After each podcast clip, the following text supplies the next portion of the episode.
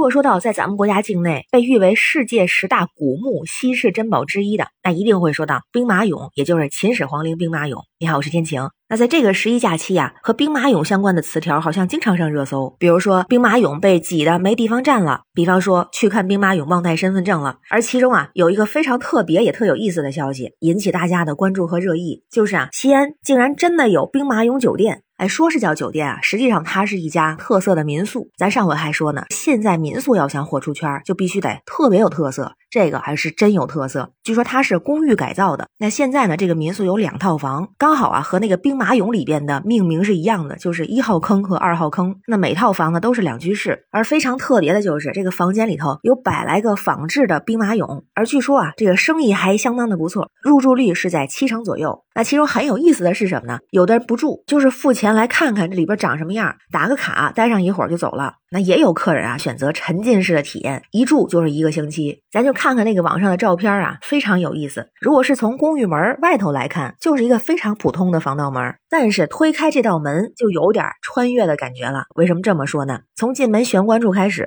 有几个带刀侍卫列队欢迎，然后在卧室的两面墙上、床头的边上都站立着不同的兵马俑，还有沙发的背景墙、阳台上，甚至在卫生间洗漱台的下边、马桶的正前方。就一个五平方米的卫生间，也挤了好几个兵马俑。那这卧室里啊，床底下呢也有一排排的小型的兵马俑。您说这绝对是沉浸式体验了哈！从进门开始，从闭上眼睛进入梦乡，甚至半夜醒来，都会有强烈的沉浸式的感受，好像就是在一个大型的文物出土现场。哦，当然咱说一句啊，这个房间里的兵马俑并不是真实的，而是定制的道具。但即便是道具这样的设计，网友们也表示实在是佩服，也说有点上头。这么多兵马俑盯着，这大。大晚上能睡着吗？当然，还真有住过这个房间的朋友就说了，首先地理位置相当不错，是在当地的钟鼓楼回民街不远。房龄呢有点老，差不多相当于一个老三星酒店的标准，没有大家说那么夸张。自己和朋友没有被吓得半夜睡不着，也拍了不少照片，是一个非常别样的感受。但是更多的网友啊就表示太佩服住过的朋友了，特别是那位住一周的这位老兄啊，说有没有见到项少龙和蒙天放啊？那他提到的这两个人啊是玄幻小说也改编成影视作品里人物，像项少龙是《寻秦记》里边的，还有呢蒙天放他是《古今大战秦俑情》里边的，而这个蒙天放他是个秦俑，还是张艺谋。扮演的，在那些影视剧里边啊，这些秦俑会复活，而且还有点穿越那个意思。但是也有朋友就真的是觉得说这是什么地方啊？兵马俑是名器啊，住在陪葬坑里的感觉，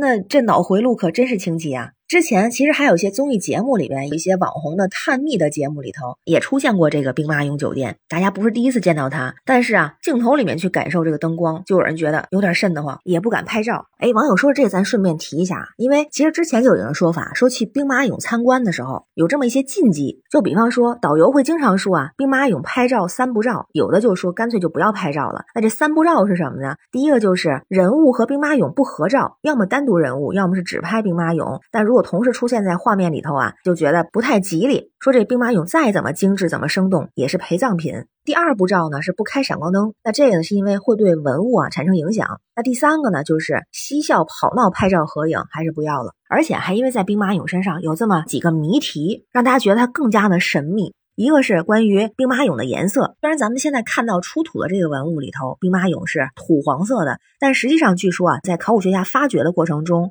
因为当时没有特别注意保护这兵马俑，忽略了空气因素对它的影响，所以使得它在接触空气的一刹那，身上颜色瞬间消失，瞬间氧化，变成了我们现在看到的土黄色。这个其实是有点遗憾的。但同时有个问题，就是以前的工匠为什么给这些兵马俑上色？既然深埋地下，迟早会褪色，就说明啊，这里面可能会有特殊的含义。那有人就提到了，它这个颜色对应着像金木水火土，有可能啊是秦始皇为了在死后能够操纵他们，就命令术士用一些所谓的法术，在他们身上涂了这些颜色。还有一个谜题呢，关于俑本身。咱说什么是俑？它其实是一种巫术，在很久以前的原始部落，大家信天地、信鬼神，就衍生出来的这种法术。在后来的发展过程中呢，俑成了一种代替活人的殉葬品。而这个兵马俑啊，之前就有介绍，它是从形状到神态，从装饰到五官都。不一样。如果说只是为了陪葬，完全可以大批量的生产。但是实际上，这个兵马俑却是各有特色。于是啊，就有一个推测说，这很有可能是按照真人一比一制作而成的。所以，如果要是回到说古代帝王的巫术，俑做好之后，中间呢是中空的，不是实心儿的，而且啊，在做好之后，这俑外形一样的人就会被处理掉。这民间的说法啊，说这人的魂魄就会被逼出体内，引入俑中，极其残忍的巫术。但是呢，是帝王所需要的。甚至曾经有人发现，在春秋战国时代的俑打碎之后，里面竟然是一些八字儿的信息。当然，这里面听起来有一些玄幻的色彩，但确实有很多猜想，有很多谜题，目前还没有完全的解开。所以就有人说吧，就就冲着这个勇这一点，当你看到这千军万马的时候，真的是有时会有一时间的恍惚，可能只是脑海中那么一瞬间的想法。不过，在参观陵墓或是陪葬品的时候，也确实会有这么一些提醒和注意。那咱说回这个兵马俑的民宿，为什么要建这么一个民宿呢？有一种说法就是他的老板原先从事的是旅游行业，因为西安有兵马俑博物馆、兵马俑纪念品，但是呢还没有兵马俑公寓，于是啊就产生了这么个大胆的想法，设计了这几套民宿。而且据说这位老板以前自己是一名的哥，就发发现很多外国游客对兵马俑非常感兴趣，